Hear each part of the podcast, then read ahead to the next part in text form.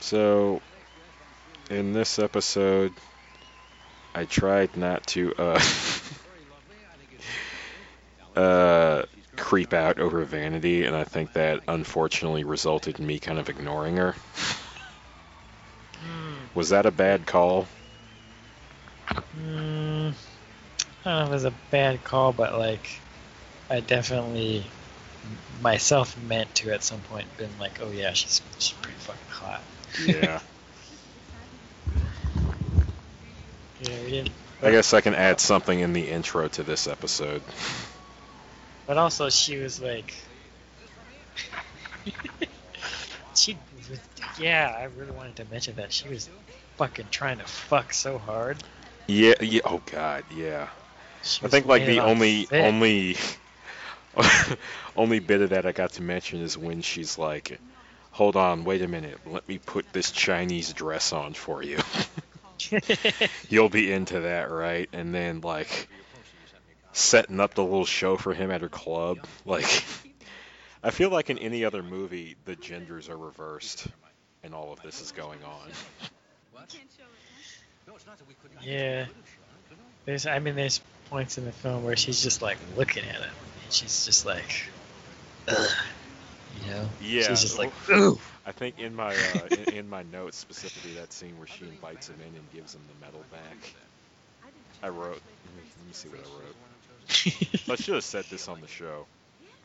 I was intending to. It took a while though, you know. I'm just. Uh, she, she was giving him some serious fuck eyes. oh yeah.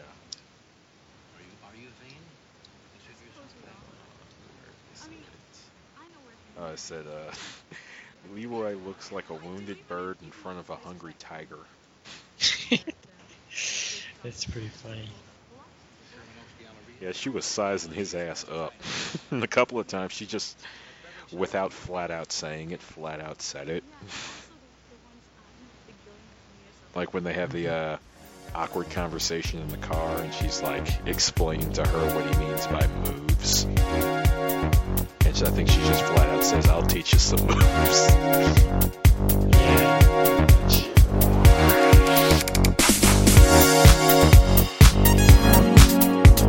Welcome to the Old Taku Connection. Though maybe I should say ye Old Taku Connection. Don't know why. Like, found myself watching uh, lot of roast videos, or videos of people just like laying into other people or other shit. Um, kind of like the dozens, if you're in my age demographic. Demographic? Know. Group? Doesn't matter. And for some reason, for some reason, I really got it got in my head the idea of like Shakespeare or characters in Shakespeare's plays uh, roasting one another. I mean, it's it's probably happened, though not with the same sort of style you find today. I, I kind of imagine it would sound something like this.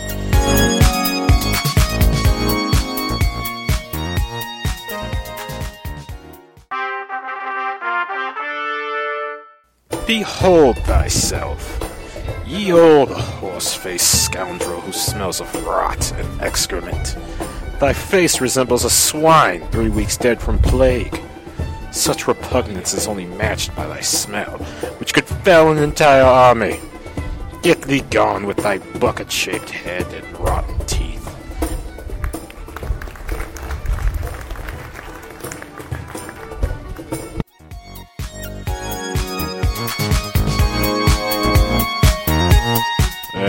thanks for putting up with all that. I just had to get that out of my system. Anyway, uh, this is the beginning of my uh, birthday month, uh, so I guess it's a theme month of sorts. I uh, indulge myself a bit, going over whatever I want, even if it flies dead in the face of what this podcast is about, which I'm going to abuse this this year. Do forgive me. Uh, we'll be starting with uh, Last Dragon, so uh, please enjoy. See, part of me just wants to start this episode by screaming Leroy. I thought you were gonna say, "Who's the master?" I was saving that for the end.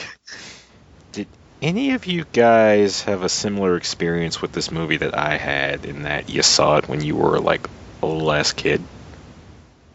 Uh, Hmm. Well, we've talked about this before. I only ever like really saw snippets, Mm-hmm. so it was interesting to rewatch it because the the only things that I really remember seeing as a kid were uh, the scene where she shows him all the Bruce Lee movies and he gets real pumped. Mm-hmm. And, and then I think parts of the last fight scene in the ending. I was Mhm. never really able to like catch it on HBO back in the day Yeah. from the beginning, so I only got those little snippets. Uh, what about you, Joe? Uh, I I do remember watching the entire movie as a kid, but the one that the one scene that always just sticks with me the most is when he's you know he has his head and he's dunking him in the water, and then he says that line and everything. But that that's the the the scene that always whenever I think of that movie, that's the scene that always pops up, and then everything else is kind of a blur. But Yeah. uh, is um uh, yeah, I remember seeing it and really enjoying it as a kid and just being so excited to see like a black character that Mhm. was kind of uh you know doing the karate and all that that craziness that I was I got little Joe very excited but um oh, little Joe's getting Yeah. excited. Not Did that little get Joe, excited Mike. uh, well, maybe I don't know. I mean, uh, what'd you think of Vanity Joe? Wink, wink, Mm. nudge, nudge. uh, just but anyway overall that the, the, the scene that I just always remember it's just that Mhm. final final bit Um, I am. just- yeah Leroy. Yeah, I think Name, when I think uh, Leroy. Yeah, the first time I uh, Jenkins. saw this, I think I came in right after the big uh, free for all. So most of what I saw was just that big fight at the end, Mhm. and I would kind of like Mike, but I would catch like more and more of it on HBO, and eventually. Don't think I ever saw the whole thing till I like went back and watched it. Uh, I don't know, like four or five, or maybe somewhere between two and five years ago. I went back and rewatched it from beginning to end. The earliest I'd Mm. seen it up until that point is uh when uh is like at the movie theater, the movie theater scene. But yeah yeah, this movie was like one of my favorite things in the whole world when I was a little kid. Like this, this was my shit. That's like I think it may be the first time, or at least the first time I can remember seeing someone on TV and thinking that's what I want to be when I grow up.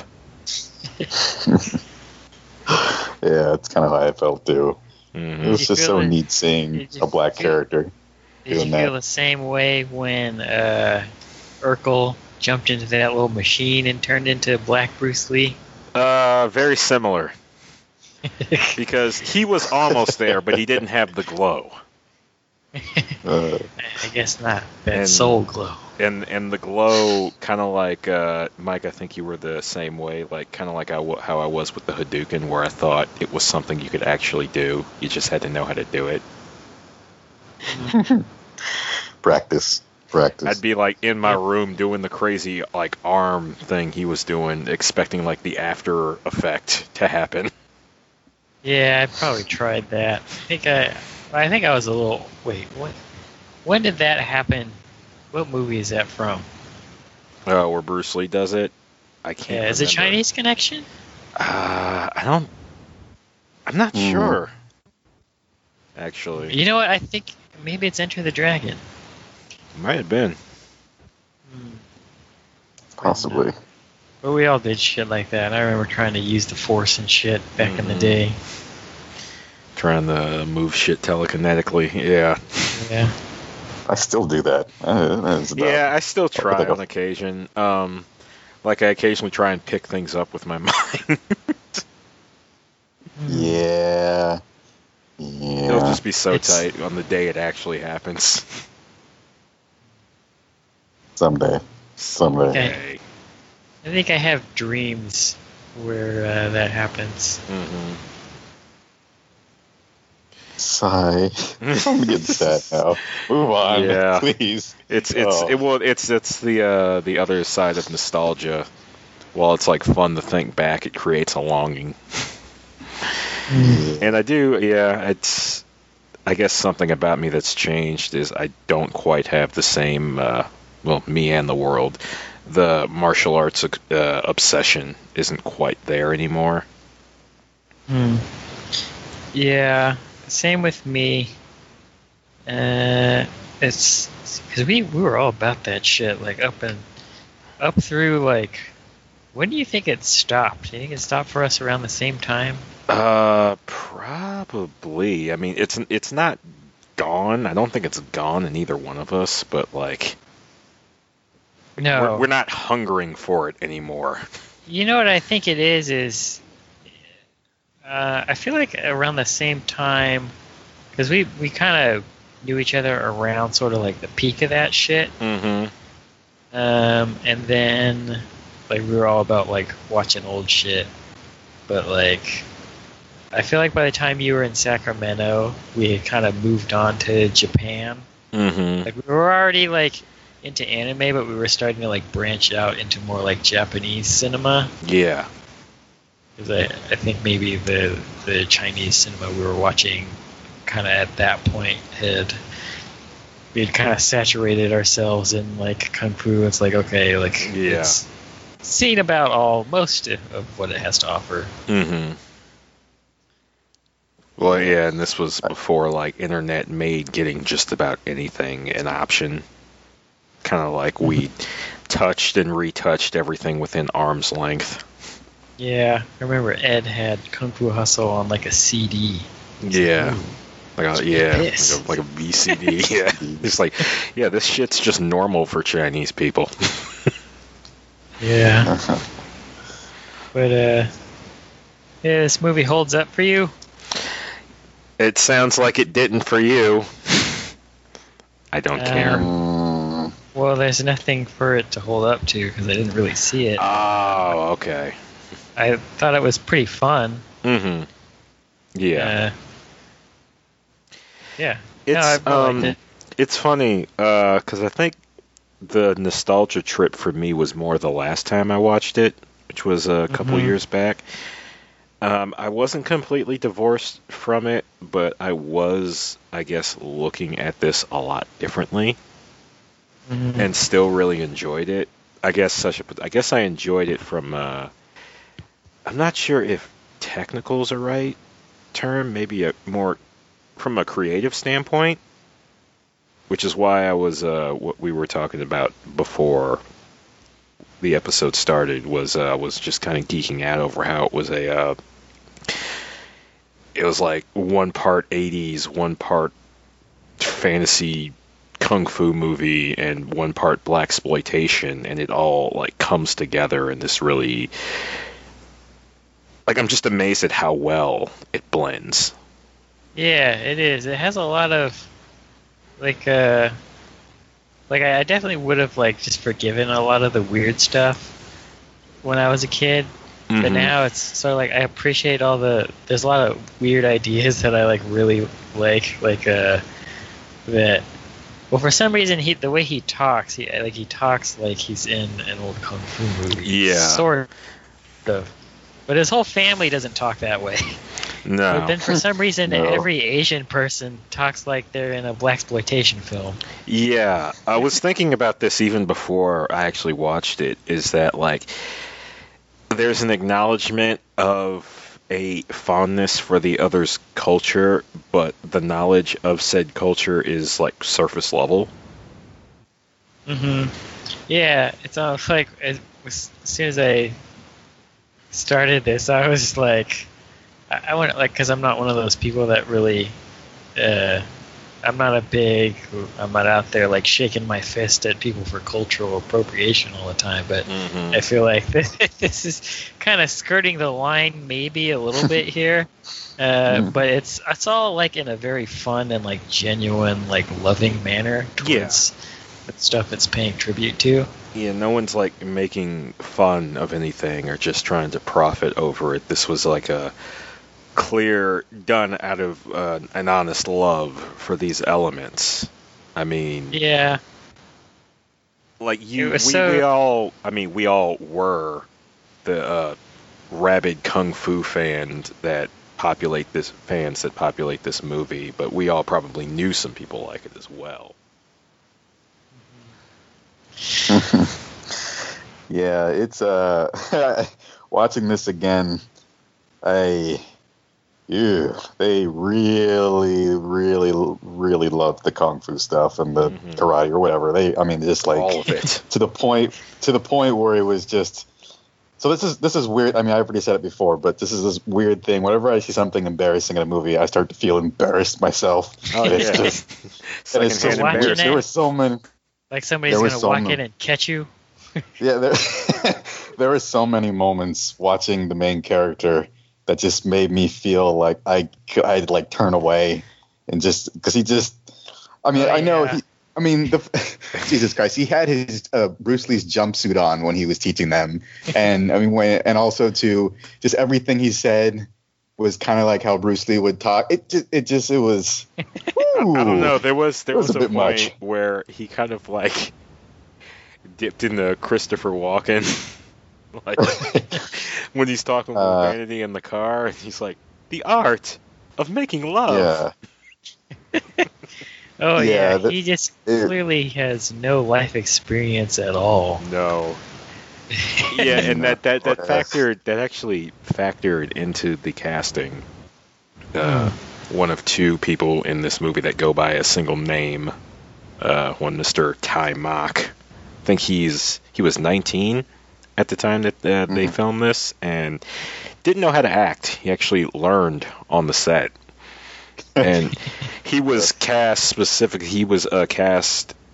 He was chosen, I should say, over one uh, Billy Blanks because of how innocent and baby faced a motherfucker he was. Oh my god! Yeah. Holy shit! This would have been a totally different movie with Billy Blanks. Oh yeah. Good God! I would watch that though.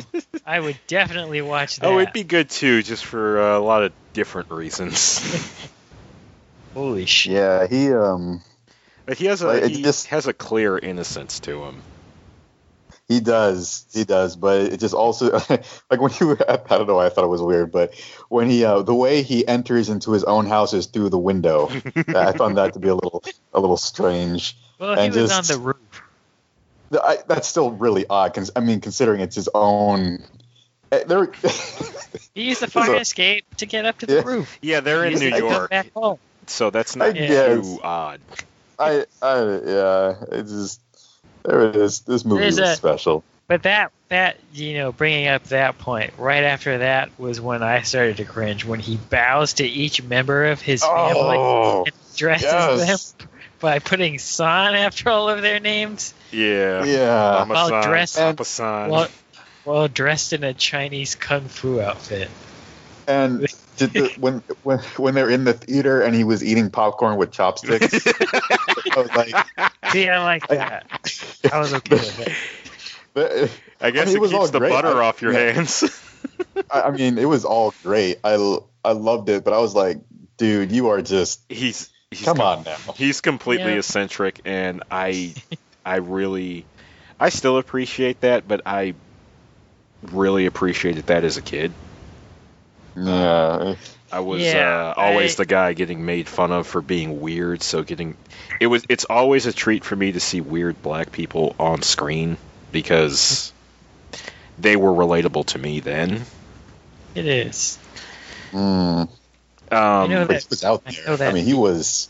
oh yeah, He took every like it's almost it's like Bruce Lee was his god, and he was just doing everything to please him. And oh my god, Yeah, this everything the yeah, man movie- did. it's tight though. this this, this movie kind of it's bringing up like kind of how weird he is and how Mm. it seems like some people are like okay with it like the, the girl's obviously intrigued but Mhm. there's also like it, it feels like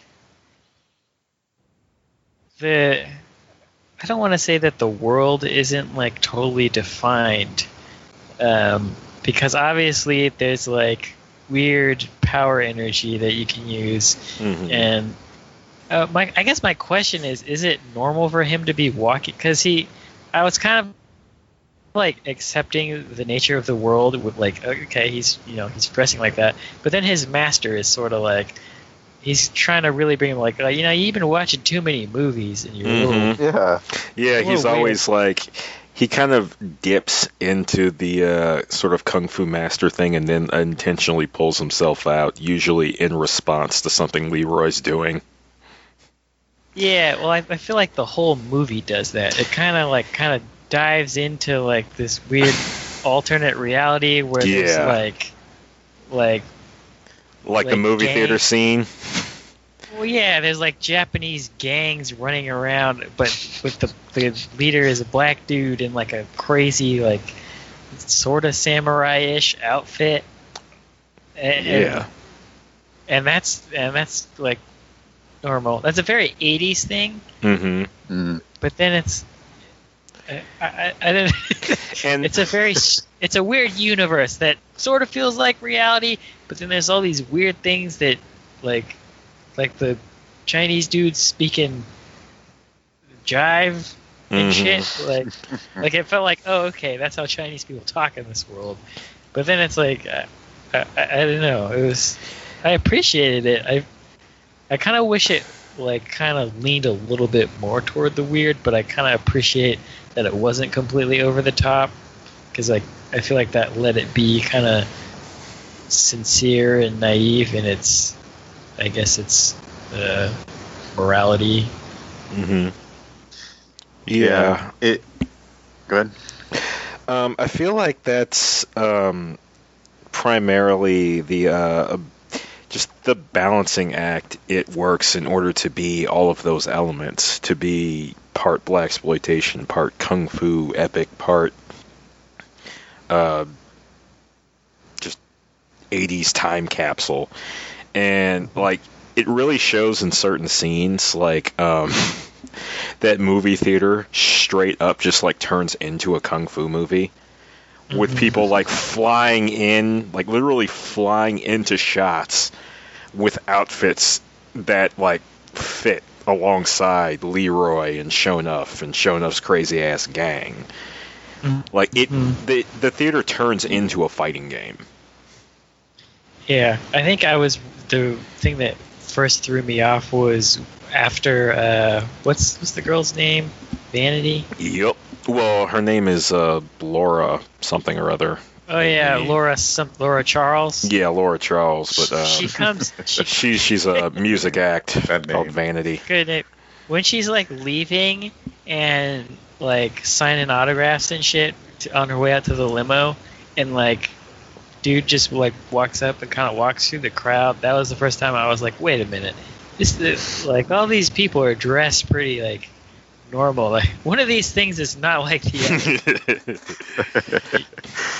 Yeah. yeah, Oh, it's man. uh, Yeah. I think I see what you mean now. It's like it's not even that there's like weird pockets of like kung fu obsessed people who seem to live in another world as much as people don't bat an eyelash at them unless they're like right in their face and even then um, it shows in an interesting way the way people react to Shonuff in that people clearly don't want to fuck with him no one gets in his face but when he's not looking they all like sigh and groan. It's like, oh god, this dude is such a goddamn idiot. Oh god, what's he doing here? well, I mean that one guy did try to fight him in the theater. yeah, I mean, occasionally, but for the most part, it's like you're sort of scared of the guy, but you also think he's a complete idiot. Yeah, he was the. I guess the sort of the plot and like the the structure of the script or the way it's edited is kind of strange to me too. Speaking of Shonuff, because I feel like he kind of is set up as this big antagonist, and then we kind of forget about him for like a, a, it felt like a really long time. Mm-hmm. Uh, it- way like he comes like I feel like in a normal movie I guess it just doesn't follow like a. It'd be interesting to look at it more closely again and see if it follows like a traditional three act structure Mhm. or like a kind of hero's journey type of thing. Because I feel like he he kind of shown up like he shows up at the pizza place and like he fucks their shit up, Mhm. uh, and then I I like I feel like well the kid runs away and he's fine, and I don't think we ever see his parents again. Yeah, I think that's the last Eh. time we see him on screen. Yeah, so so like he comes back, or I guess he comes and, and sees like, oh, he fucked up our shit, but then he kind of like we don't even see Shonuff. Like the tension's lost, you know what I mean? Like then we kind of we kind of get caught up in all this other weird stuff. with, Uh, like, with the other villain. yeah, the mob and all this other shit, and then by the time like it's time for the end, like show like, remember me? And I'm then- the final boss. Yeah, and then he they fight at the end. It's it's kind of like they don't.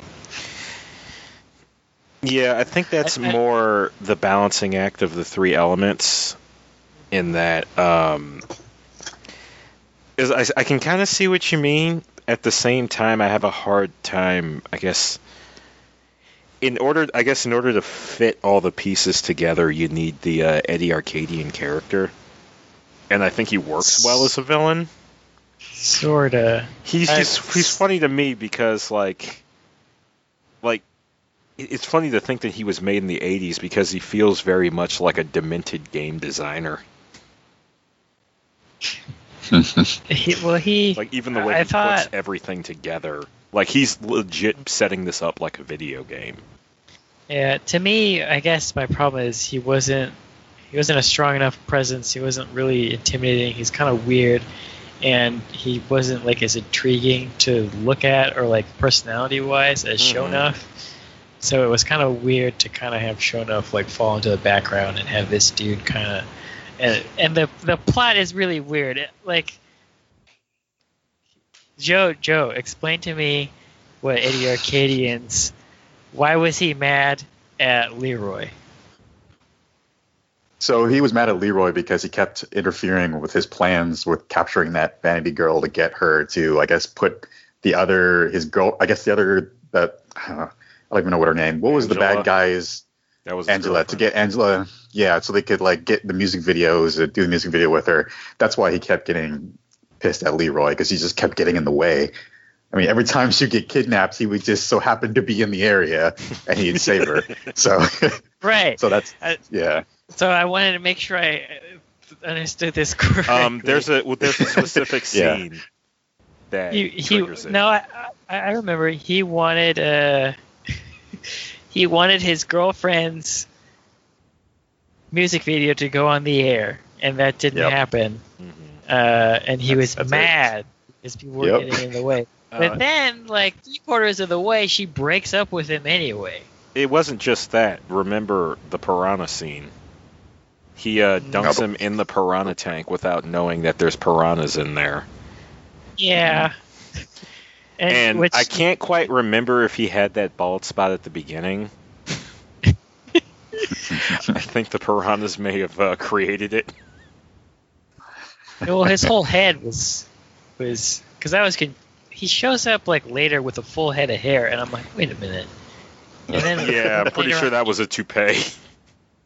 Yeah. Yeah. So then uh, he was bald in the beginning, wasn't he? I, I that's the thing I can't remember. Either way, it was a traumatic experience. I, I suppose, but it's a little. That's the big. He's thing. also like crazy. That seems like sub boss material to me. Yeah, well, yeah, he's he's he's if he he's a he's a villain in more of the Bond sense. He's not fighting anybody, but he's masterminding shit. I don't know if I'd He go as far to say Bond sense. He's a little more hmm. mob bossy. oh yeah, He felt you- like a. You know what it is? It felt like he was a flunky for a villain that didn't exist. he didn't he Huh. doesn't quite feel like flunky. He I'd say he feels like mid series antagonist. Like you beat him and then you move on to a bigger threat.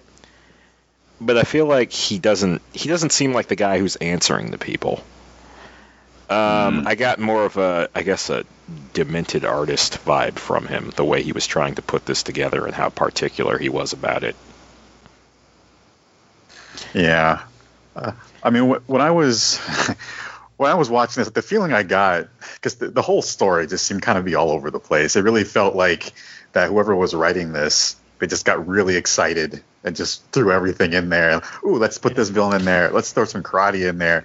Because in the very beginning There's of something the movie, to that. it in the very beginning of the movie, it opens up with like it, it kind of introduces you to Leroy and all that stuff, and uh, and then there's like his whole story, at least in the beginning, was like you know finding the true master and all that stuff, and he gave him the the the charm or, and all, and then he just he's basically what I thought the movie was going to be about was him going through his whole big quest to discover to find the real master and be trained and get powers and blah blah blah, and then he would fight the big guy. So that's what I thought the story was going to be, and then it just kind of splintered off, and it just uh, it just it seemed to be jumping to all these different places, and then kind of coming together at the end, which was.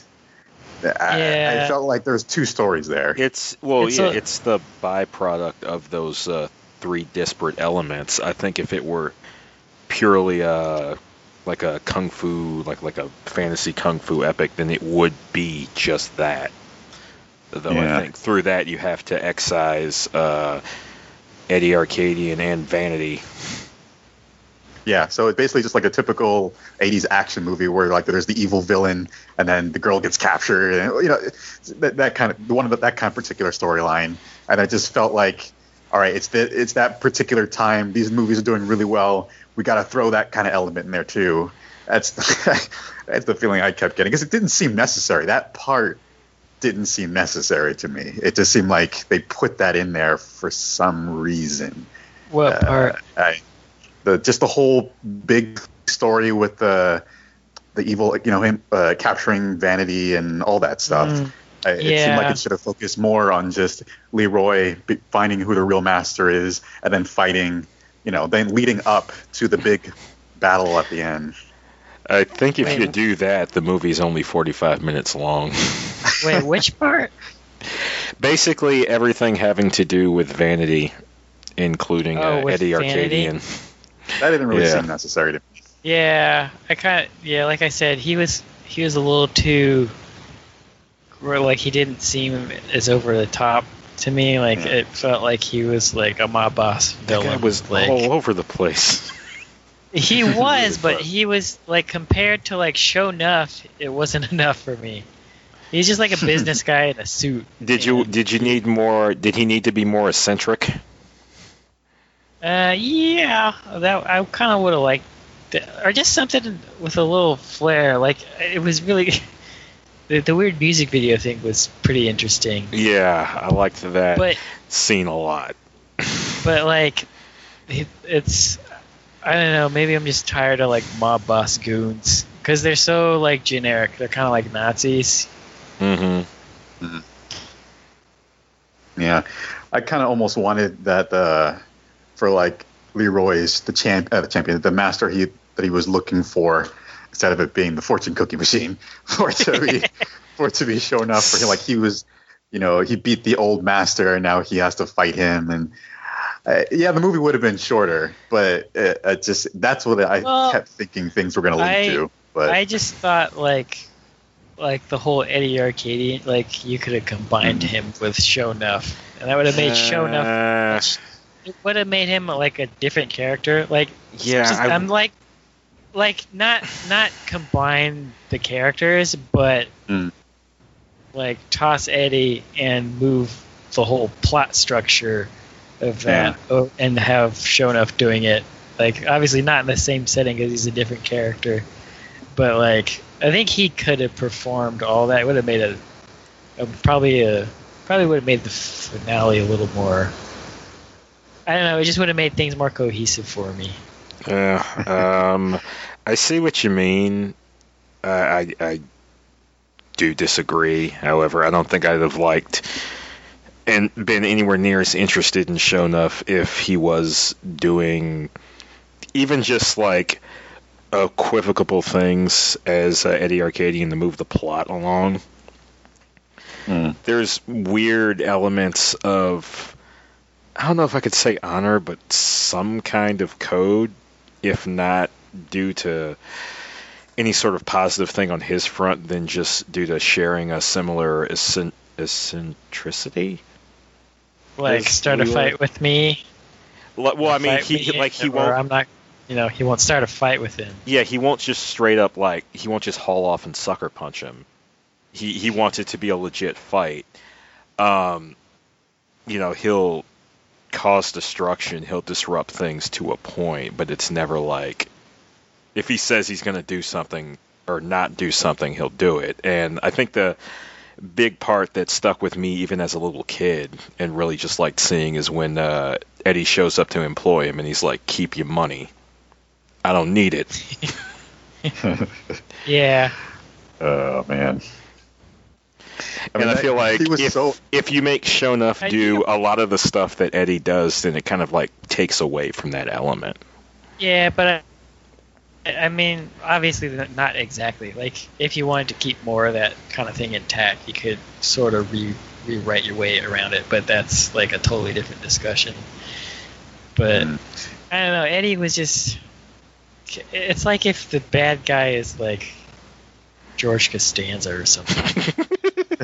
Anyways, All right, all right. Uh, we've we've uh, Joe. You got any anything more to say about Eddie before we uh move on to other characters? I guess. Uh, no, no, I like what Mike. I like what he said. I didn't even think of that. That's that's perfect. It is funny. But- Erotic and crazy. you know what character I was interested in, who only appeared in like one scene, and I don't, I don't know the character's name. But fucking William H Macy is in this movie. Yeah, that that caught me off guard. Yeah. Like, what are you doing there? Okay, like that's cool. I'm That's- glad that's he's in interesting. Yeah. But uh, I wonder how that happened.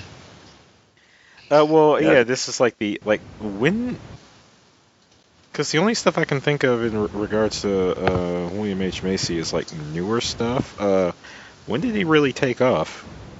Uh, the '90s, uh, with like Fargo and Boogie Nights and Mhm. some other movies, but I think Fargo was a was a big thing for him. Uh, Mystery Man in the '90s. Yeah, Uh, Uh, Yeah. he was a, he was big in the '90s. like I mean, Hey, it's it's pro- this is probably where it started. Just like weird roles like this, where he, he became that guy you'd seen but couldn't really place. Didn't expect that one. Not at all. Oh yeah, it's like when you go back and watch an old movie and, and you just see Liam Neeson just hanging out in the cut. yeah. yeah. Seeing them younger and mm-hmm. like bit parts is always strange. Yep.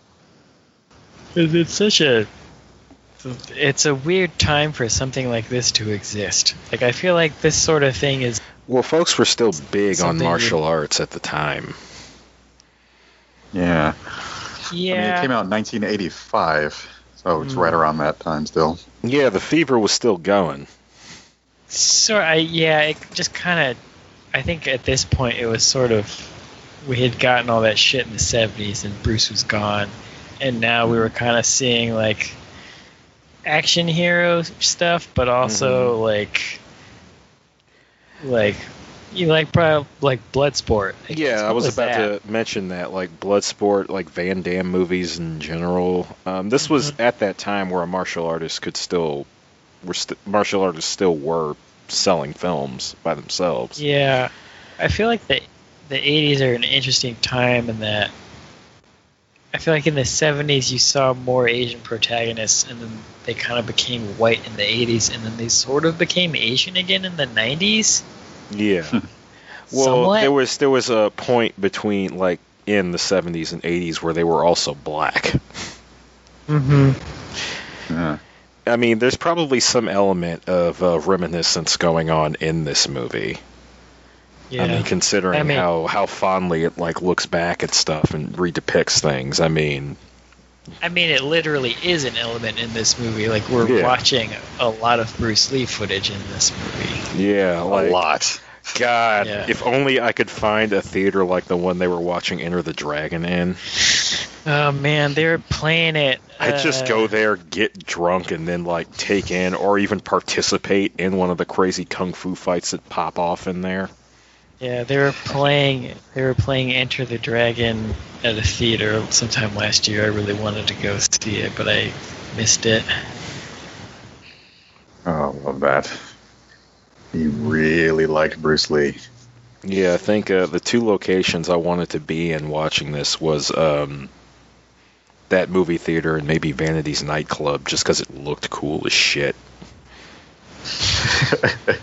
I was just waiting for some breakdance fighting. I just, I just needed to see that. I mean, I don't think I saw any parachute pants, but there was certainly a lot of bright colors there. Mhm. God, I love the '80s, man. Crazy, all the clothes there. And like one thing that one image is still sticking in my head is in um, in the, the first theater scene, at the when the guy, uh, I think there's the two guys at the ver- on the very top who are challenging him, and he rips off his shirt, and he's got like this bright pink tank top The on. man bra. He's all fat. yeah, remember that? Oh, scene? Thank you for bringing that up, Joe. I would have forgot. Yeah. It's Yeah, a was straight great. bra. I mean, I mean, It's it was like, pink. it was- I mean, it was only for like a minute.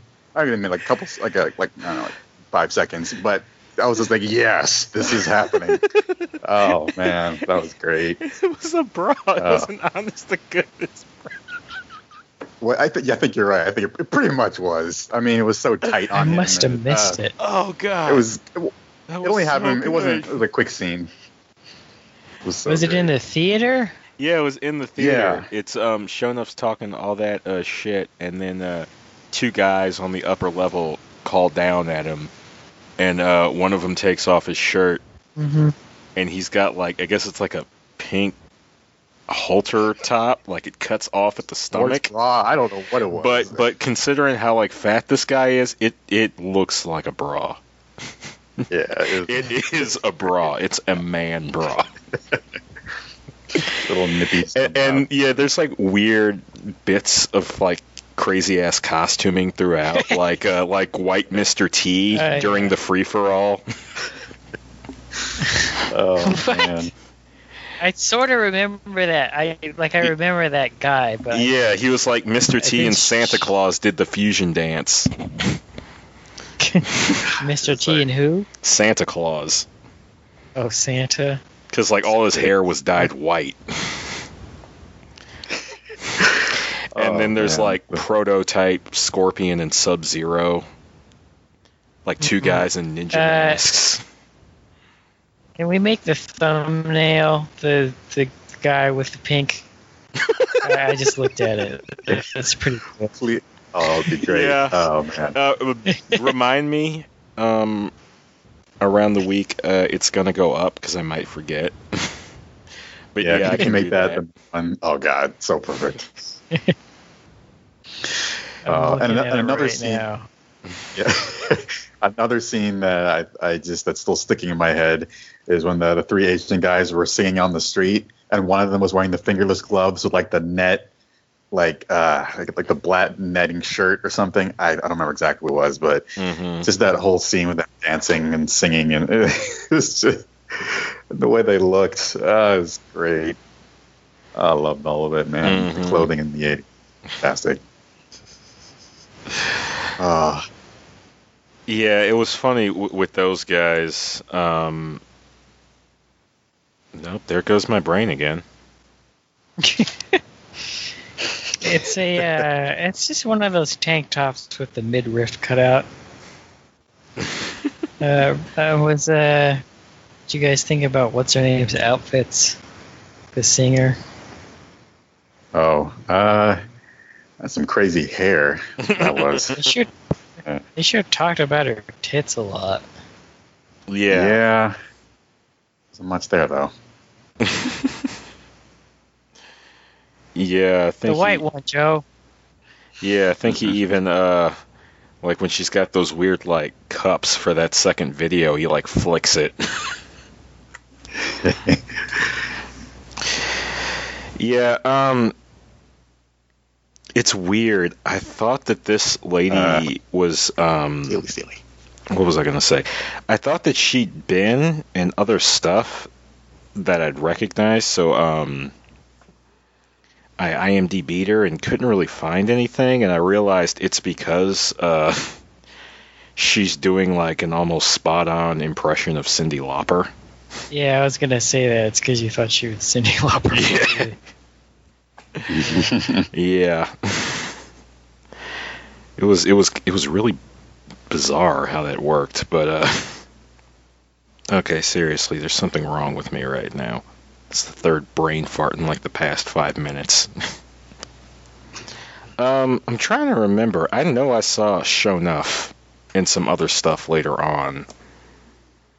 And um Seems very familiar to me. yeah. It's like it's him sans the hair. Okay, but uh speaking of like I guess like how did they get here characters? There's a big one. Especially for me and you, Mike. Like quite literally baby Ernie Reyes Jr. Was that actually him? That was him. Holy shit! I looked at that kid and I said, "Yeah, it looks like a little fucking Ernie Reyes Jr." Yeah, wow, that's crazy. Yeah, that was him in his Holy uh shit! that was him in baby mode. And he was he was Wow. tearing ass even back then. Yeah, that's crazy. That's another one of those guys that should be a fucking like. He should be a bigger deal than he is right now. Yeah, I feel like if we were still in the age of martial artists being able to sell movies on their own, then he would be, Huh. which is I mean- unfortunate. Yeah. Yeah. Because I, I really, I not only miss that, I miss it because when um, I kind of miss that. Um, I guess it, it's the issue that we're due to like the internet and the fact that we're always plugged in. Things uh, come and go a lot faster.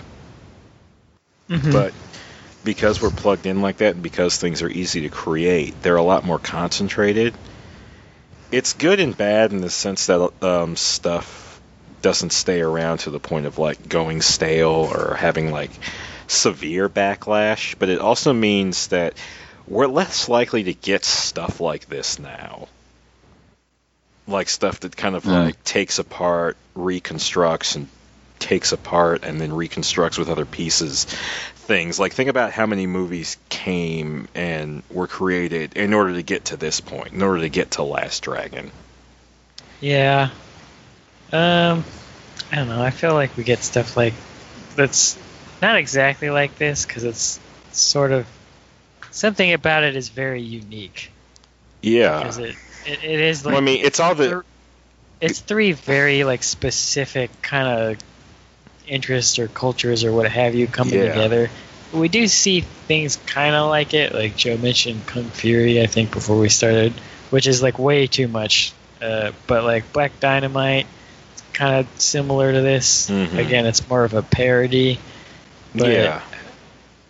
But uh, I, think we do get a, lot of weird, strange shit. Cause, but it is sort of.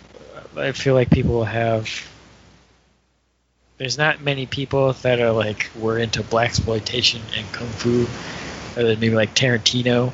He kind of is maybe like a more refined version of this sort of thing. Yeah, but I mean, part of that is um, we're talking about things that are like this, but these are all instances of people looking back and trying to recreate. And while there is an element of that here, there is still very a very uh, modern for the time element. This thing stands out as being super 80s, but it's because it was in the 80s. Yeah. That's what also gives it the Yeah. time capsule element. Reason why I'm saying like you're not going to see something like this now is because anything focusing on now is usually about like I guess it's usually about like the issues of now. People are trying to say something about today. Hmm. Well, whereas I like this is this is definitely um, I don't know if it's really trying to say anything as much as trying to show you something, but it's showing you something from back then right now. It's kind of hard to describe, but Yeah. like I can't really kinda- think of anyone who would do that. Um, I sort of understand what you're saying. Um, yeah, I, it's also hard to say like what they were trying to say with this movie, like if anything about the times, uh, because we we were just being born and shit. I but think this is a year. I think Joe was born the, the year this came out. Yeah, but uh, it seems like I kind of got that vibe a little bit, like at the end where it's like, like it's a, like all these uh, kind of black folks and Asian folks getting together and like being like real happy. Yeah. it, it felt kind of like, huh? Like I wonder if there was any sort of tension or like celebration of like, like what was the relationship between those two cultures in the '80s? Mhm. I, I guess eh, there's always some kind of overlap because if you're in the hood, uh, you know, and you can't afford to really eat a lot, like if if you're gonna eat out, like what's cheap? Like Chinese food's cheap. Specifically, the lunch Mm. special. You go in at lunch and you buy a shit ton. Yeah, so I, I guess, and I still see it to this day. Like uh, the the Church of the Street gives, um, where I guess I used to live now, um, gives out free food. Uh, there's a lot of, you know, it's a, it's a pretty black neighborhood, but there's a giant line of uh, of little Asian ladies with their little baskets showing up Mm-hmm. uh, twice a week to get their free food. So, um, Mm. yeah, it's. It, I feel like this is a sort of cultural relationship that's not really discussed that much. Yeah. Um, I also don't think people talk about the fact that there's like high achieving Asians and there's like poor Asians a lot. Mm-hmm. There's kind of get thrown in with the the rest of us in the hood. But, uh, Yeah. So so I I, I don't know. It kind of if I kind of got that a little bit like it's very like hey like our two cultures are in harmony. So that Mhm. was kind of a that seemed to be kind of an underlying message of this film. Uh, but I, I don't know whether that was like just by accident because it was like a, a like it drew so much so much from the culture that's like how can you not or if Mhm. they were trying to say something it's it's hard to know without like the cultural context Yeah, we are missing a bit of that for sure. Though um, I feel like I still see ele- really all of these elements today. I think it's just a lot. Um, it's not as widespread. Though um, you also what you'll find nowadays now is um, which we could maybe blame the internet for is it being in more people on like a smaller level in more like a peripheral sense like um you're probably not going to find anywhere near as many Bruce Leroy's walking around, but you'll probably find a lot more people who've seen um, insert Bruce Lee, Jackie Chan movie here, mm-hmm. Or you know, consider a certain handful of kung fu movies as required watching for any human walking the planet. yeah it is. That's that's why it's interesting to sort of see this and kind of think about like when joe was talking about how he's teaching his class and it's kind of over the top that he's in his yellow jumpsuit Mm-hmm. Uh, Mhm. like I wonder at the time of like the 80s how many people were really like saw that reference and got it because now like our generation has had that yellow jumpsuit hammered into us by like you know Stephen Chow movies Mm-hmm. every single video game that has a Bruce Lee clone Uh, Like- Tarantino films. right Tarantino but like in the 80s uh, like I'm wondering because I know Bruce Lee Bruce was huge mm-hmm. Uh, but that yellow jumpsuit was in a movie that didn't really get released until. I mean, it sort of did. It did a little. It did a little later, but it was a. It's almost a I won't even say almost. I think it is a flat out different movie. It's a different movie with the same footage. It is. Um, Because the original Game of Death was like a really high concept piece. yeah. Um, so so those like, and I, I don't know if that movie had the big. It's not. I don't know if it came out and was like a big splash. Mm-hmm. Uh, so it's Yeah. it's just these little things that are like us looking back, even just like a year before we were born, like we have no idea Mm-hmm. kind of what the. you know. Yeah, it's interesting because you can watch this and just see all the influences, whether it was uh, people being influenced by this movie directly or just influenced by the elements that were visible across the 80s in general. Like, I can't look at that uh, nightclub that Vanity's in and not think about Nintendo. Like, N- Nintendo games, the actual look of the console. Hmm. Um, Nintendo? yeah, something about neon and just the that sort of color scheme you'd associate with the 80s make me think makes me think of the Nintendo and like 8-bit graphics. Mm-hmm. The uh, music as well. And a lot of that was Mhm. because uh, they were trying to use chiptune stuff to replicate the kind of music that was being played at the time. Um, God fucking damn it. I swear to God, I'm going to put a bullet in my head. Um, Mm. I like, I guess it's my feeling with this. I mean, um, nostalgia aside, my feeling to this is similar to when I saw Hackers and it was like, I want to live in this world. Mm-hmm. Specifically, like the part of it that is a like living kung fu movie. Like maybe I just wish I'd grown up in it. Mm-hmm. Yeah, I always I always tend to backpedal when I have that thought because I'm like, wait a minute, is this world like super fucked up and dangerous? well, there's not a like this one's, there's not a whole lot of guns is the thing. And but you can catch. I guess you can catch them with your teeth if you're good enough. Well, well, that's that's after you've become a master. That's after you have the full body glow, and that's uh, different from the imperfect glow that Shonuff had.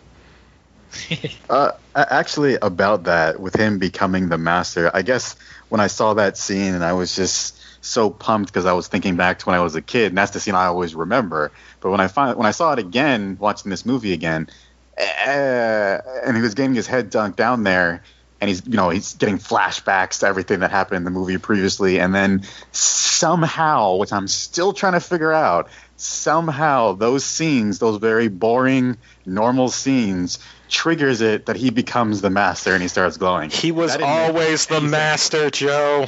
He just I needed the epiphany. Okay, but you, the boy didn't even train that much. I mean, it just I, He- I don't. You don't know how long he trained. you saw a montage at the beginning of the movie. You think he took like a five-hour seminar? Okay, well, You think his master's a considering- con man, Joe?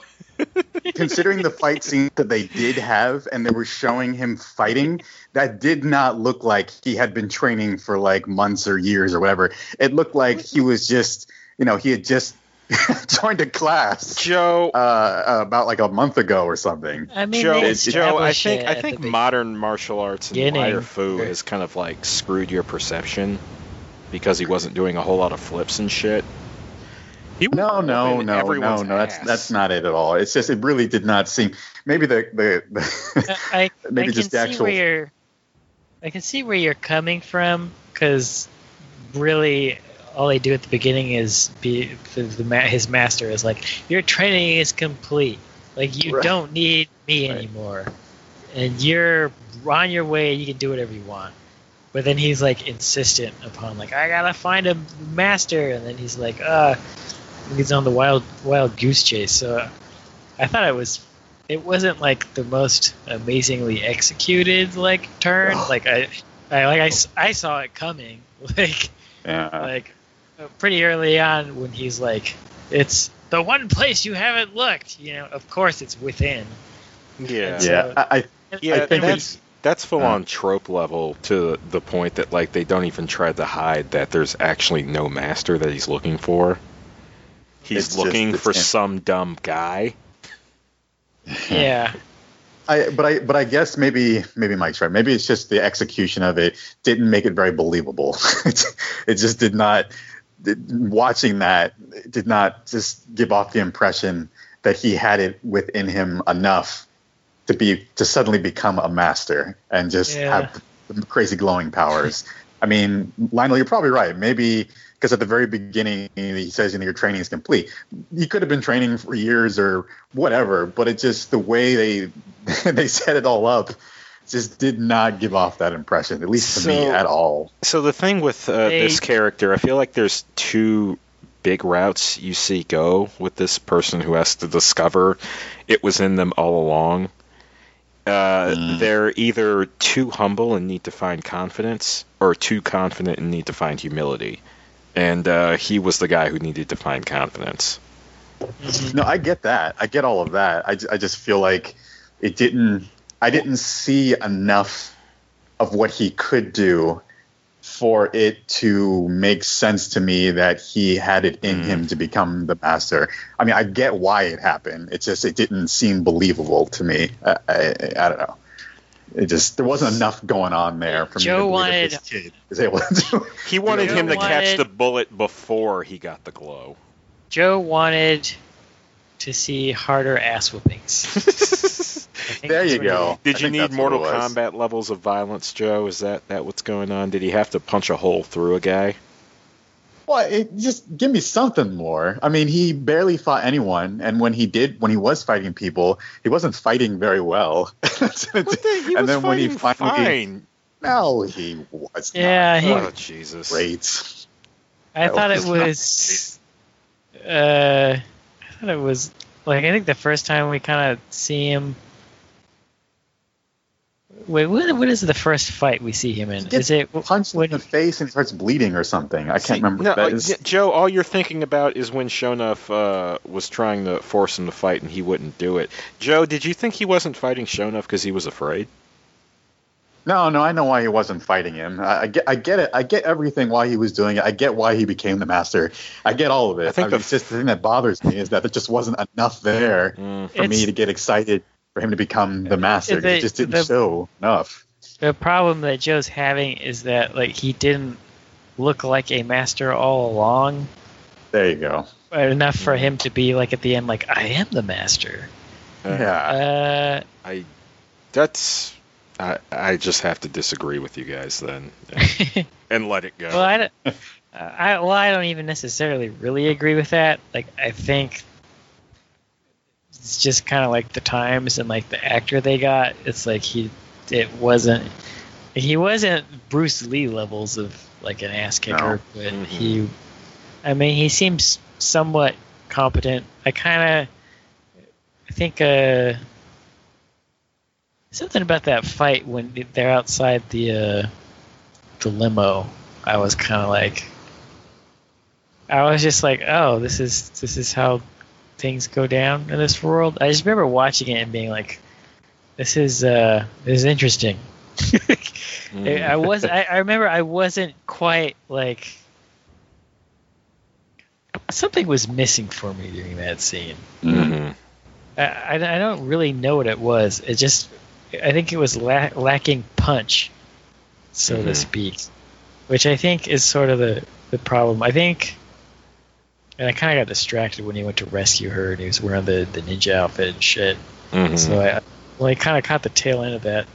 Um, but it, yeah, I, he seemed, you know, it's also his demeanor. Kind of, he's very young and naive Mhm. Mm. and like doesn't know anything. Yeah, He's there's just- almost a timidness to him at times. Yeah, um, there is. Uh, to the degree that I guess it can maybe uh, conflict with the idea that this guy is adept at whooping people's asses because he doesn't seem to have an ounce of malice in him. yeah. Also, But that's that also kind of the ideal. when when Shonuff, right? But I think the the ideal is like, which would be like Bruce Lee. Like Bruce Lee could stand quietly, and you would be like, Yeah, but well, and say and say I'm like I'm not gonna fight you, and obviously a villain would be like, "Come on, fight me," but he would him as an actor. I mean, hmm he could he could kind of project this like like he believes that he's bigger and hmm he's sure himself that he's bigger than any conflict that's going on. Um, but also, I think it it's also like not like it was the actor's fault because I think that is sort of what the character was, where it's like he's trying to be bigger than like the conflict, hmm um, Mm. but it, it kind of come like he's he's like struggling with it Yeah. uh, he's it's it's weird because he's sort of on the cusp of like script wise he's all he has to do to become a master is believe in himself but uh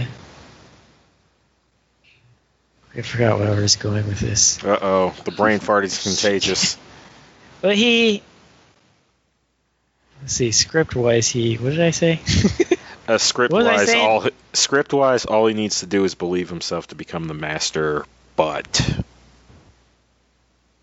but oh right uh, sort of the way it kind of ends up in execution of the film is that it looks like he still has a journey to go on to become a master hmm that's Yeah, a and- little bit and that's what he believes up until it happens. hmm Well, see, well, that or right there, the journey seems like it was cut real short. And, and at least for me, when I s- when I saw that, um, you know, when he had the the glowy red fire tiger claws, I don't even know The glow, Call it his Joe. It's the glow. the glow. I guess you know the the evil when he had the evil red glow.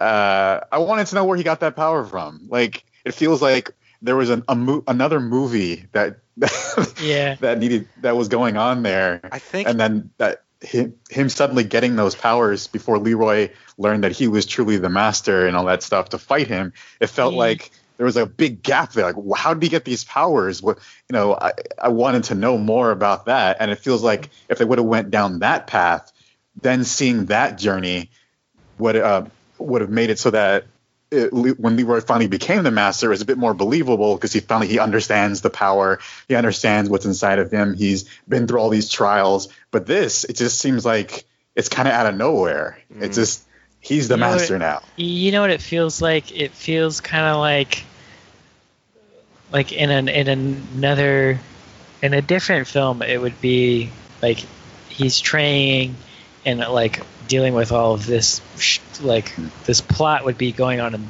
to the background of him training. Yeah, and then like in the third act the master would be like i have nothing more to teach you. Uh, what you need Yes. to learn is all on your own. And we, we would get like 10 or Hmm. maybe 20 minutes of him being like i don't know what he means. I don't know what he means and then it would click for him. But it feels like kind of like that last little arc was kind of stretched into a full movie which is an interesting choice. I think I, I think I can see the uh, alternate version of this movie you're trying to create because what is it? Is it the uh, end of the second act or the beginning of the third? The hero has to be at their lowest point and then like climb out. So you can have that be the point when the master says, "I have nothing left to teach you," and he's like, "But, but, the Shonuff guy, he's gonna kill me." yeah um, I can kind of see that. I can, I can, I, I can see what you're saying there, and I guess technically speaking, I can see where Joe comes from, but I don't, I don't feel that way in the slightest. Mm. Um, I mean, I by no means disliked this movie. I you know I liked it. It was it was very it's very 80s, and I loved it even more for that. But it's just uh yeah, there I, I guess just the story for me, yeah, it just felt like a lot of missing pieces there. Um, even though this way they did it worked, kinda, I, I still feel like there's just all these like these huge chunks missing, like all Yeah. over the place. it, it's fun, but the it's super fun.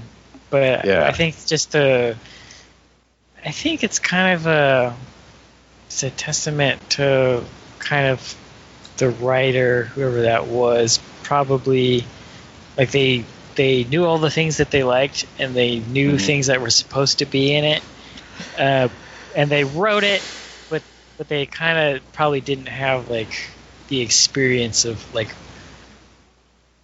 or maybe they didn't care about like a you know a normal three act s- structure Mm-hmm. how things kind of rise and fall.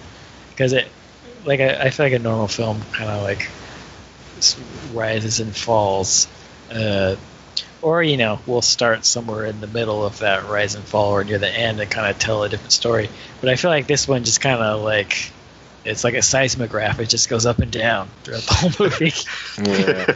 I Yeah, it- I I guess I just maybe that's maybe one of the elements I really like about this movie. And I don't know if it was a full on structure be damned quite thing, but I think it uh, shows in the fact that the movie was a financial got success. It's Yeah. got charmed. It's uh, quite beloved, if I'm any any indication. But it was criti- critically panned. Uh, i could imagine I can, yeah, I can see why. And yeah, the critical panning don't mean dick to me personally, just because this is an enjoyable experience. It's a fun movie, as far as I'm concerned. That makes it a good one. But I don't know. I guess to each his own. At the end of the day, I feel like even back then there was a bit too much Bruce Lee in that movie. It's just- there's there It's is just no like, such thing. Lord. Thing as too much Bruce Lee. There is, however, yeah, but, such a thing as too much DeBarge, which is what we got in this film. yeah, because it was. I did not the need to see that that whole goddamn video. yeah. this Oh, movie man. won a golden globe Damn straight it did. for best original song Oh, Really? Really? Which song? yes oh. rhythm of the night What the fuck? Oh god damn it! What? That's that's that's DeBarge. That's the goddamn song I was saying I needed turned off in this movie. Which song was that? I So early you- on, when they're like, when they're um, what is it? When they're basically introducing you to Vanity, she uh play has a music video play, and it's this like, this Prince-looking dude, but somehow more girly, and they like show the whole video. Uh, I know what you're talking about now. I remember yeah. that. Yeah. Why didn't you like that song? Ugh. It's it's just repetitive and kind of like after the first 30 seconds you kind of got all you need from the song and it can go. And I guess the song by itself isn't that bad. I don't think it's that great, but it was interrupting the damn movie. Uh, this is actually something that uh, kind of like um, like when I'm not expecting a long stretch of like musical anything in a film, like my brain will just turn off. So there was a couple times where there was music in the beginning, my brain just turned off. Like I Mm. can't, because then I, I don't know. It's it's almost like for my brain, it's like switching from like reading a book to like playing a video game or something. It's like, Mm. oh, now I gotta like listen to this beat and try and follow the lyrics at the same time, and like try and see if it's random or if it's like talking about the movie. Uh, I, I, it's like too much for my brain to like immediately switch gears. So I just tune out and like wait for it to end. Is what I do. Um, Mhm. Mm. Yeah, I didn't even notice it. I mean, it was playing, but then it just is kind of the back of my mind, and I was just trying to follow what was going on in the movie. Yeah. But apparently, it was enough to get a Golden Globe award. Ugh. Uh, uh, well, it was also nominated for two Razzies for worst Oh. original songs. Uh, Uh, we're one Or- of those Rhythm of the Night. Uh, no, it was The Last Dragon and Seventh Heaven. Oh, Jesus Christ. Uh. These people have no soul. God. the fuck? uh, uh, Uh, don't don't don't ever let me meet those people in person. I will I will straight up dunk their head in the toilet. Uh, Speaking of that, uh, we were talking about it earlier, but like, what's his face? Uh, like the when he was drowning him in the last scene, like that Oh, was yeah. It was kind of horrifying, but it, I think it would be pretty like disconcerting to watch Mhm. if, it, if if the real happy music wasn't behind it. Mhm. Yeah, yeah. If it weren't the music building up to the revelation, Yeah, it, it would be like, like, yeah. If you put different music over it, that scene becomes horrifying. Mhm. yeah. Uh, also, one one thing I, I did manage to look up is that uh, uh, Shonuff is Angela's dad from Boy Meets World. Okay, that's definitely one of the things. hmm That's definitely one of the things I remember seeing him in. He was the military guy. Because when I thought about him being in other stuff, I pictured him without like, without that uh, heavy stash and the crazy sh- like samurai pro top knot, whatever the hell thing he had going. He's definitely a little heavier. Yeah. But damn, I'm looking at this. He uh, apparently died in 2008. Oh. Ugh, That's it's that sucks. too young. Yeah. He's only 56. that's way But, too uh, young. I really felt for Sean back in those days. It's like, uh, oof. See- Gotta meet your, your girlfriend's black military dad. Mm.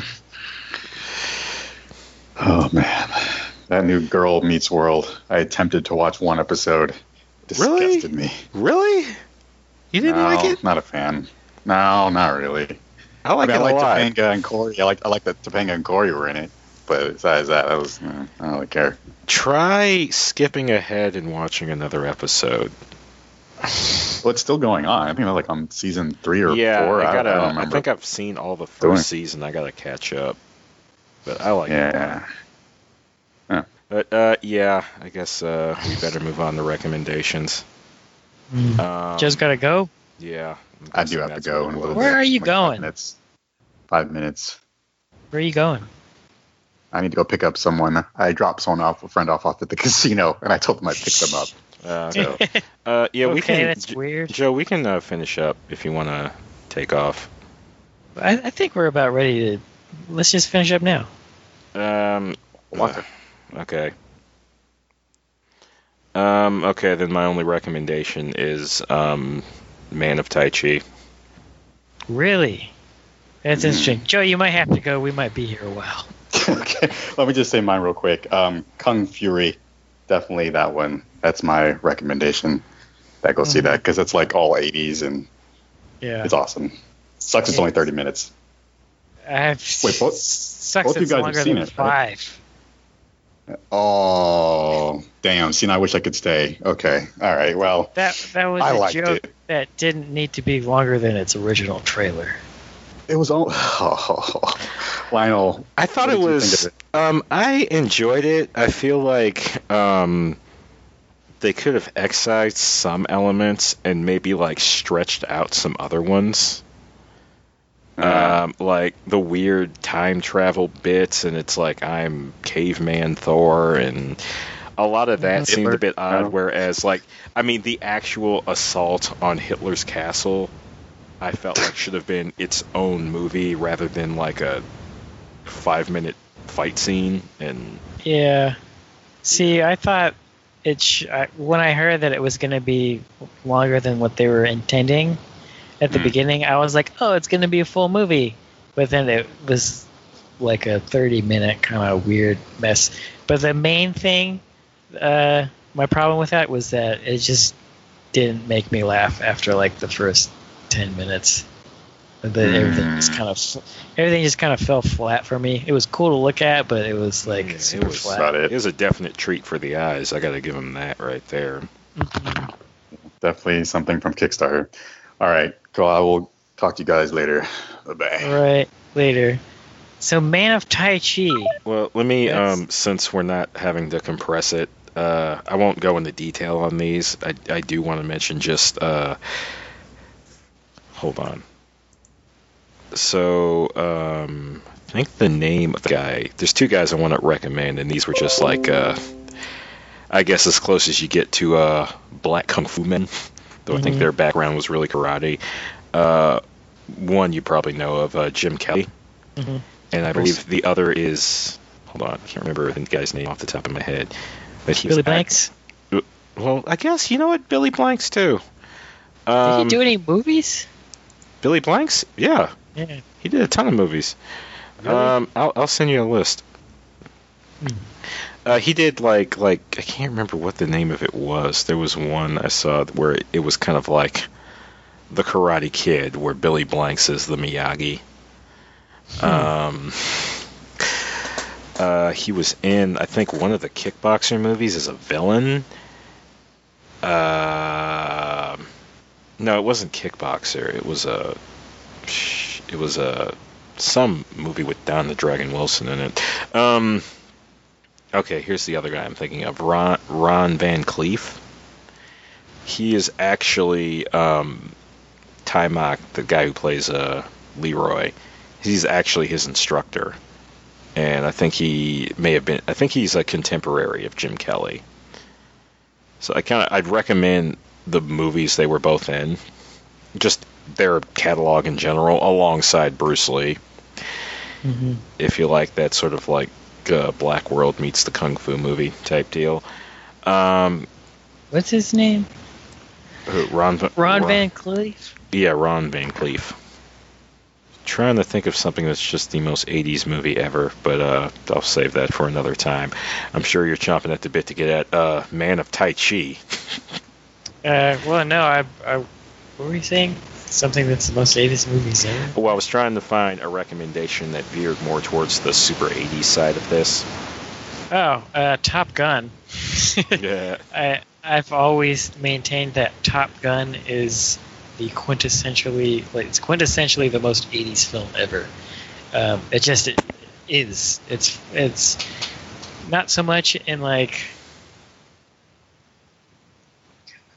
like it's the script and the way it's shot and like the music. It's just like everything that Hollywood could have like dreamed of, like mm-hmm. star power, like hit song, like good script, like kind of even influences people's lives a little bit and like makes a shit ton of money. Like all that just came together and like you got Top Gun. And it's like you know, it's got the super gay volleyball scene. Ugh. But uh, Mhm. it's just got kind of all these different things. It's not super like when people make fun of the '80s, like like uh, um, what do you call it? Uh, like Kung Fury. It's it's not like that, and it doesn't look like this, but it's like it just it's dripping with the fucking '80s when you watch it. hmm Yeah, yeah, I was looking mainly just something that's having fun with it more than kind of like uh, making fun of it. But um, uh, the reason why I mentioned Man of Tai Chi, a lot of it has to do with the two primary characters.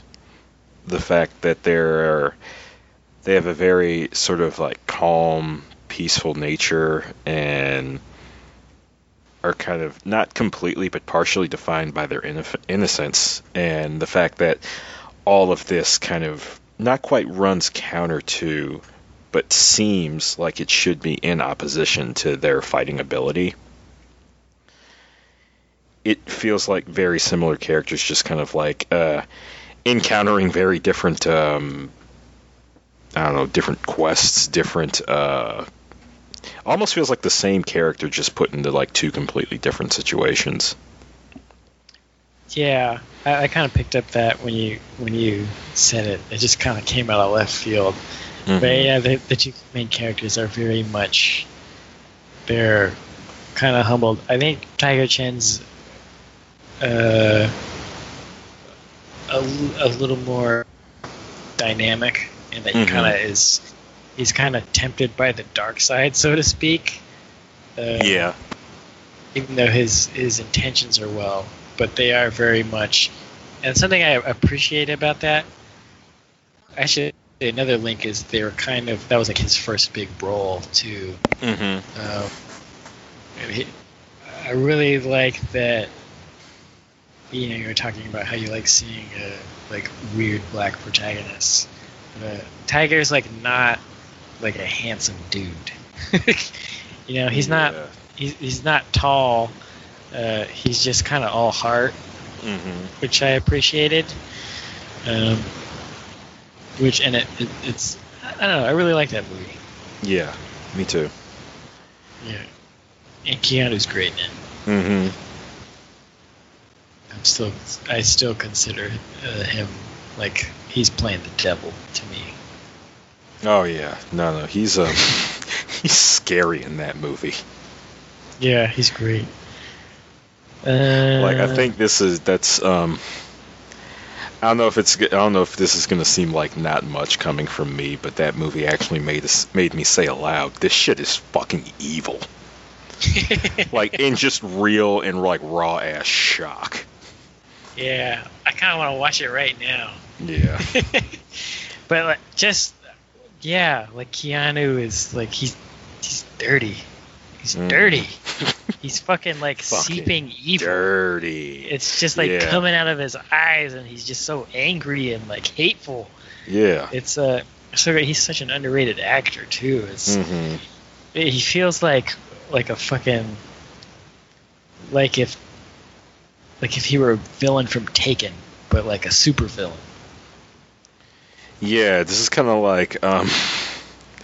This seems like the kind. He seems like the kind of Bond villain that would actually succeed. Mm-hmm. Because Yeah. he's, he's not fucking around. He's not full of his own shit, and he really just wants to kill Bond. Or whoever. Yeah, he's also like fucking gigantic next to Tiger Chen, Yeah. uh, which is cool to see. Yeah. But uh, I think I love Keanu so much. I'd be, it'd be I'd be interested to see him play more villain roles. He also directed that movie. Mm-hmm. Yeah, I feel like any because because I know Keanu is a guy that's um who's kind of he's kind of popular or like acceptable to make fun of, and anytime someone wants to say he's like not talented or has no ability, that's that's one of the things I'd want to point at. Yeah, I don't look at that fuck- movie. Look at all of it. I don't fucking stand for that shit. Yeah, I will have no Keanu sass. Uh, we like Keanu on this network. Let it be known. yes. We will fight you. Yeah, I still need to go see John Wick too. Um, Me too. but yeah, uh, I, um, right off the bat, I was thinking for recommendations. Is uh, have you seen Remo Williams? Not yet. It's something I um kind of like on the back burner. Like I gotta at some point just sit down and watch it. Yeah, it's it's sort of it's got kind of the same spirit as this, where Mhm. it's like it's uh, like a really strange, quirky American interpretation of like sort of Chinese mysticism, but it's also kind of like but a it's also spy like a spy movie. Yeah. yeah, but it's also like I don't know if it how much it feels like a kung fu movie, but it it's definitely got the layer of like camp that is Mhm. not as it's not as big as this film Yeah. as far as campiness, but it is very much like tongue in cheek and the I feel like it's been a while since I've seen it, but I feel like there's a lot of moments to kind of laugh at the main character. hmm Yeah. Um, you saying that has me remembering something I wanted to mention on this podcast, which is uh, I guess how I feel about uh, campy stuff back then versus campy stuff now. And when I say now, I mean like today and like going back is no further than like two years ago is like I miss people not so much people doing the camp, but like the camp taking itself seriously. Not so much the movie or the people involved. Like, it feels kind of, you know, it feels a bit like um, somebody stating something completely ridiculous and then like beginning and ending the statement with, "Yeah, I know it's dumb, but yeah, I know it's dumb, but still." Mm-hmm. Yeah, there is kind of a. it- It's kind of hard to. I, I think actually. Like a, the the speaking of John Wick, like that's probably a film that I think is actually. And it's kind of the maybe a little bit the Fast and the Furious movies too, Mhm. where it's kind of it, it's campy, but and it knows it's campy, but it's also taking its story like sort of seriously. Like it's Mhm. fun, but it's not like I, I think I understand what you're saying. Like there's a lot of like over the top, like we're gonna make this campy, and they make it like like the '60s Batman, like Yeah. on speed. Yeah, where it's like you might as well um, have like a laugh track added to like the big action scene, or Mhm. someone in film will do something completely reality breaking or off for what's going on. And it's like, haha, see, we know we're a mess. But yeah, there's a. I, I think another good example of that would kind of be. And I just watched this last night. It was the Hateful Eight, Mm-hmm. where it's and really uh, most of Tarantino's work. Like, like sometimes you kind of for like he has his like director trademarks and his tropes, but it's easy, especially in the Hateful Eight, when it's like it's it's a little bit more of a callback to Reservoir Dogs, which is Mhm. probably his like least campy film, Yeah. where it's like, oh, like like this is all about like dialogue and relationship and like tension, and hmm he's really good at doing that, and he kind of like the whole focus is is on this. But then, like, have you seen it? No, unfortunately, Uh, I haven't seen it yet. Well, it's no spoilers, but like, and then you remember like, oh, there's violent parts to this, and they're pretty over the top. Like, hmm like, like not like it's like enough to remind you that "Ugh, this is this is sort of ridiculous and over the top. But it's Yeah. still like you're still in there with the characters and you understand. You like you haven't been like the whole point of the movie isn't that camp. Mm-hmm. I see. Um, so, um, I heard that this movie was originally going to be another Django film. Mm-hmm. Would this, would the main character being Django have alleviated any of the issues in it? What issues? Well, like you were saying, like the violence seemed a bit uh, over the top in the context of this movie. Would Oh. it being Django and then you know coming to this movie from another movie with over the top violence in it as well, like this being the same world as that, have helped? Oh, I'm. I mean, I'm using this as an example of a positive. Like, oh, okay. like it's sort of uh, over the top, but it's hmm and it's and you know the way the characters talk and like the shit that flies out of their mouth is sort of like over the top sometimes. Like it's funny and it's sort of like campy, but it's it's very like it's very tempered. Like you can still.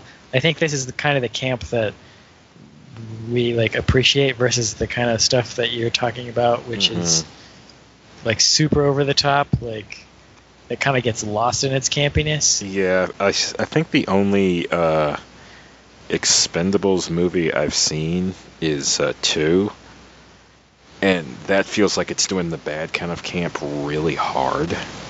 Mm-hmm. Like the way you'll just have Chuck Norris walk in out of nowhere and be like, "Yeah, I'm Chuck Norris. I killed everybody. Bye." Hmm. Yeah, I feel like they're a little bit more like when I think of the bad kind, I think even further than that, where Mhm. where like the movie movies, I think they kind of accelerated this a little bit. Oh, Uh, those like they- what, like like what like teen Like movie, scary movie. Yeah, well, Yeah. those those are just those things on crack. Yeah, well, see, it's funny that you mentioned those because like further down the line they got a little bit, a bit more, but like actually, especially not another teen movie.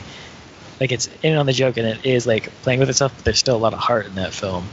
I think. Yeah, I mean, because there were movies like this before. Like, uh, I feel like uh, two series that were these before. I guess there were these for another generation. Are both the Naked Gun and Hot Shots films, Mhm. Yeah. and uh, I guess Spaceballs is another one. I feel like there's a, a film in between those that I'm trying to remember, but I can't for the life of me. In between Naked Gun and Spaceballs. Uh, but no, I mean between like Naked Gun and Hot Shots, and then these blank movies. Oh. Oh. Um. Yeah, I mean, there's there's tons. Mhm. talk about them all day. I, yeah, There's- I- I Leslie can- Nielsen was big on that shit. Yeah, I'm trying to remember. It was a movie that was kind of like making fun of all the mob films. Mm.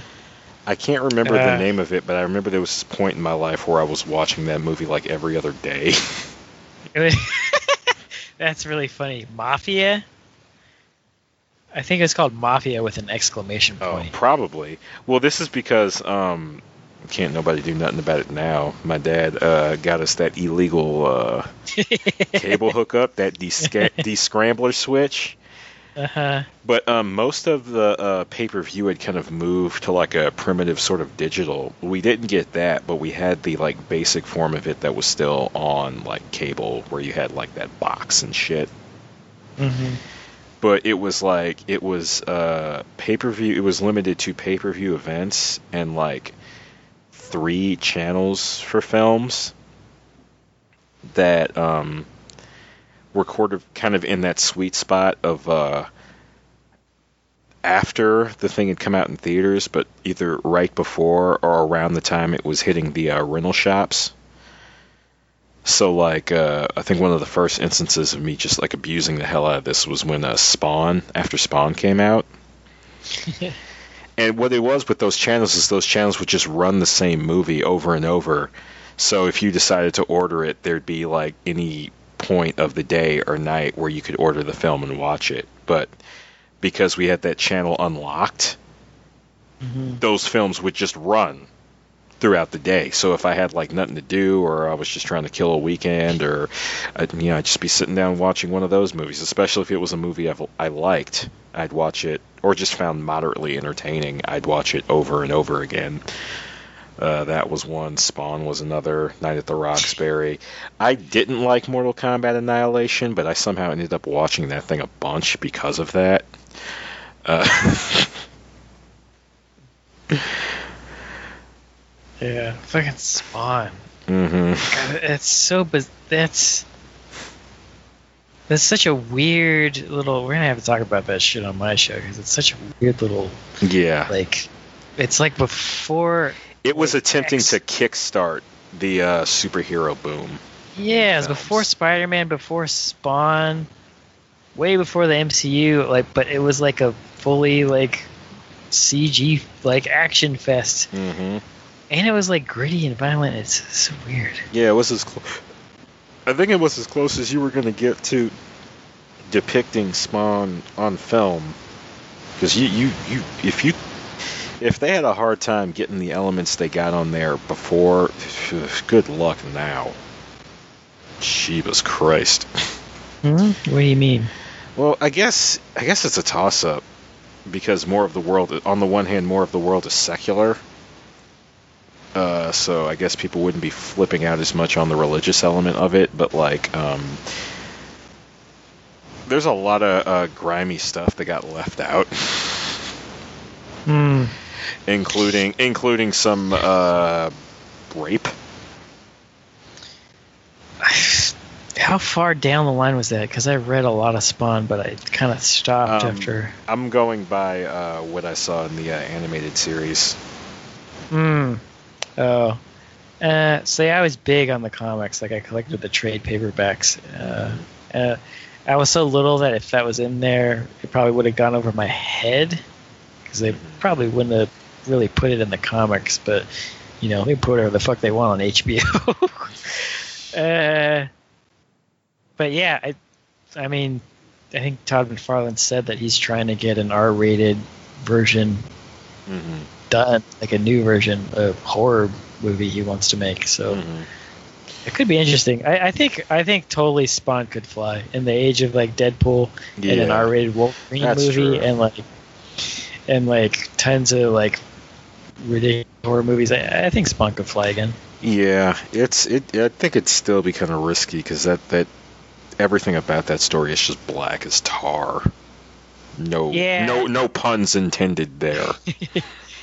Yeah, I remember uh, seeing like interviews with Todd McFarlane where he was complaining about how tough it was for them to not get an R on this original hmm uh, movie. Uh, Yeah. Uh, I think they were really hammering him on like the tone, like the tone's just hmm so dark um, for them to get PG thirteen. Yeah, I'm amazed they got a PG-13 on that thing. Yeah, I'm I'm pretty sure they were like R rated cuts that you could get on VHS. Oh yeah, definitely. Uh, yeah, we kind of went off on a tangent there. I guess uh, let's. Uh, anything you want to say either about the movie or to the audience? Uh, speaking of that, uh, bringing it back full circle to Michael Jai White, bringing it back to Black Dynamite and uh, Black Kung Fu guys. yeah, Uh, anything else I want to say? Uh, watch Remo Williams because it's fucking tight. yeah.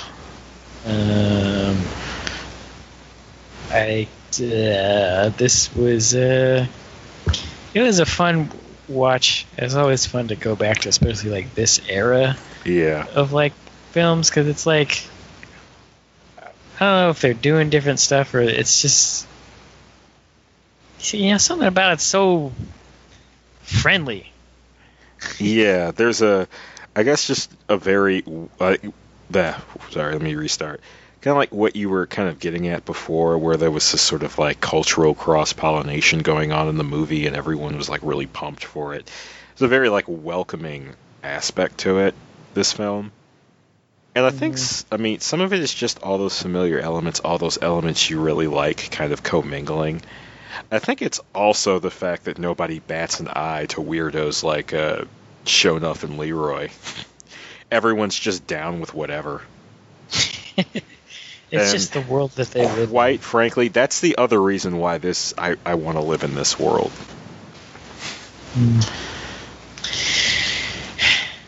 Yeah.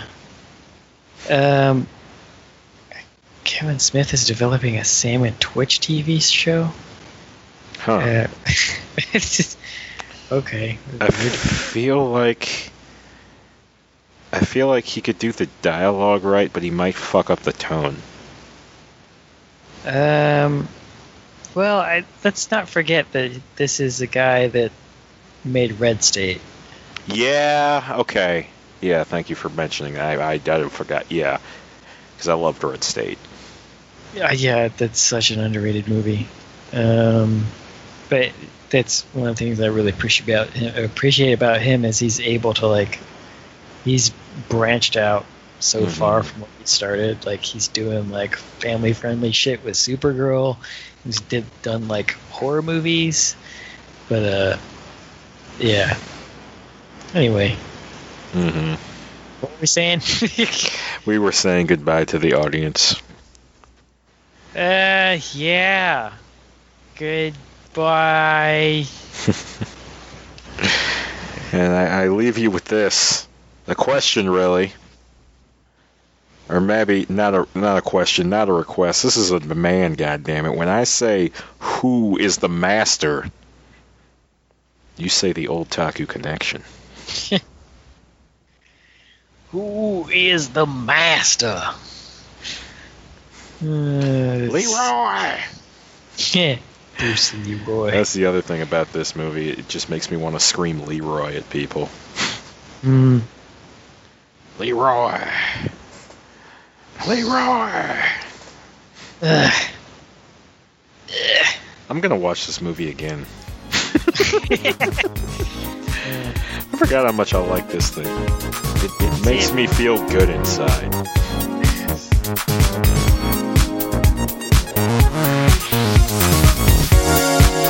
Yeah, long episode is long, but uh, damn the self-imposed uh, time limit, whatever. I try to keep these things in like under an hour and a half, and preferably uh, about an hour long. But uh, yeah, screw it. I don't give a damn. I made of Laffy Taffy. And again, sorry to beat a dead horse to death with its own leg, but uh, birthday month. Anyhow, this uh, closing is likely to be long, so I better get to it. Um, song you're listening to right now is Synthetic Highway. If you want more like it, head on over to soundcloud.com slash submorphine. It's uh, submorphine is S-U-B hyphen M-O-R-P-H-I-N-E. The song you'll hear next is Anime Raku.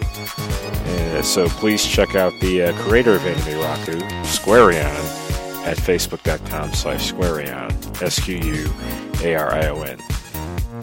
I'm not sure if Squarion's still working on it, but uh, Project Stick Part 2, so the second part of a uh, Flash series. Uh, please check that out at uh, facebook.com slash Project Stick.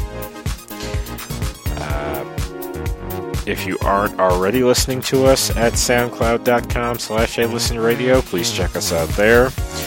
You can also subscribe to us on Android, iTunes, Play. We've got a Facebook page, facebook.com slash radio. Uh, an official Twitter, at listen radio. And we have individual Twitters. Uh, I'm at Old Saku Connect. Joe's at uh, NAGP Returns, and Mike's at Hyper90s. Now, on to the real stars of this particular episode. You wonderful, wonderful free sounds users who helped me with my uh, silly little intro there.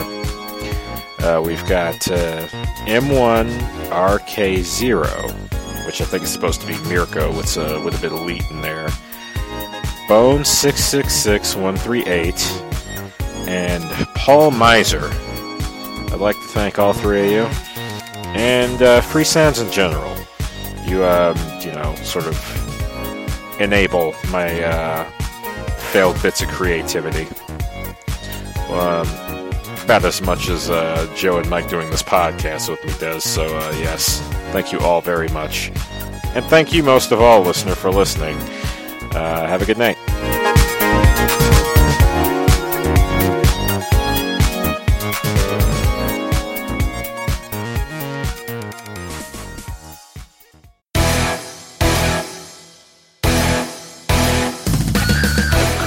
Kuro's like, okay, go on up there and kill him. And I'm like, my life's almost nil. You go up there and kill him, you old shit. You mean Teshi?